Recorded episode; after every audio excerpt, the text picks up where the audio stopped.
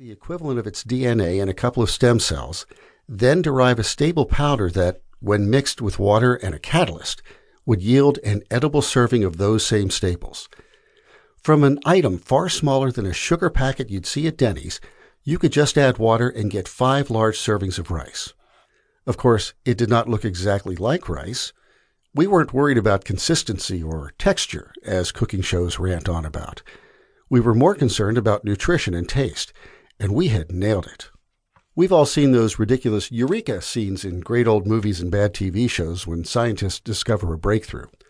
Honestly, those moments are mostly a figment of writers' imaginations. They never happen to real scientists, let alone biological and chemical engineers, except this one time. To understand the moment, however, you have to know a little bit about Dr. Randi Li.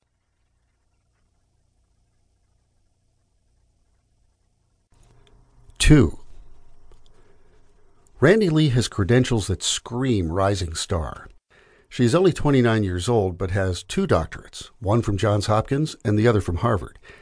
Incredibly, she got her first doctoral degree in organic chemistry at 23, and her second doctorate in molecular biology at the ripe old age of 25.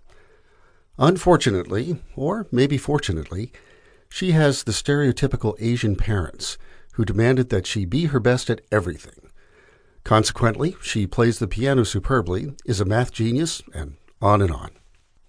Her parents are both computer engineers who moved to the United States from China in the late 1970s.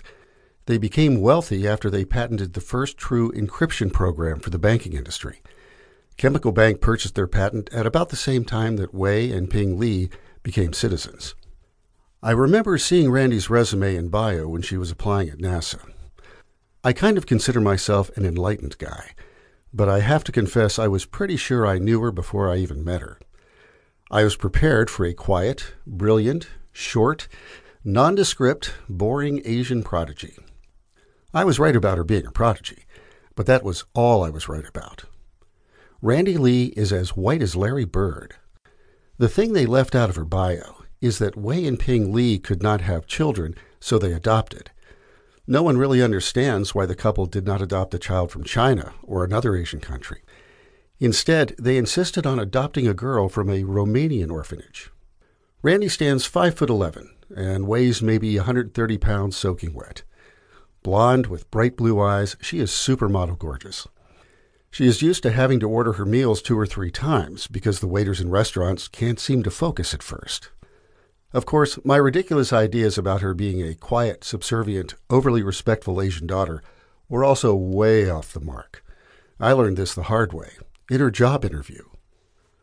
A job interview at NASA is a strange beast. Everyone thinks they know NASA. You see the Air Force uniforms and flight suits on TV. You meet the astronauts on CNN. Everyone can picture a space launch in their minds, and there has been this cowboy hero image ingrained since before man walked on the moon. But in fact, almost everyone at NASA is a scientist. Many, but not all, are rocket scientists. Nearly every NASA scientist was the smartest kid in school. Everyone had been working with computers and been shunned by pretty much everyone since about the second grade.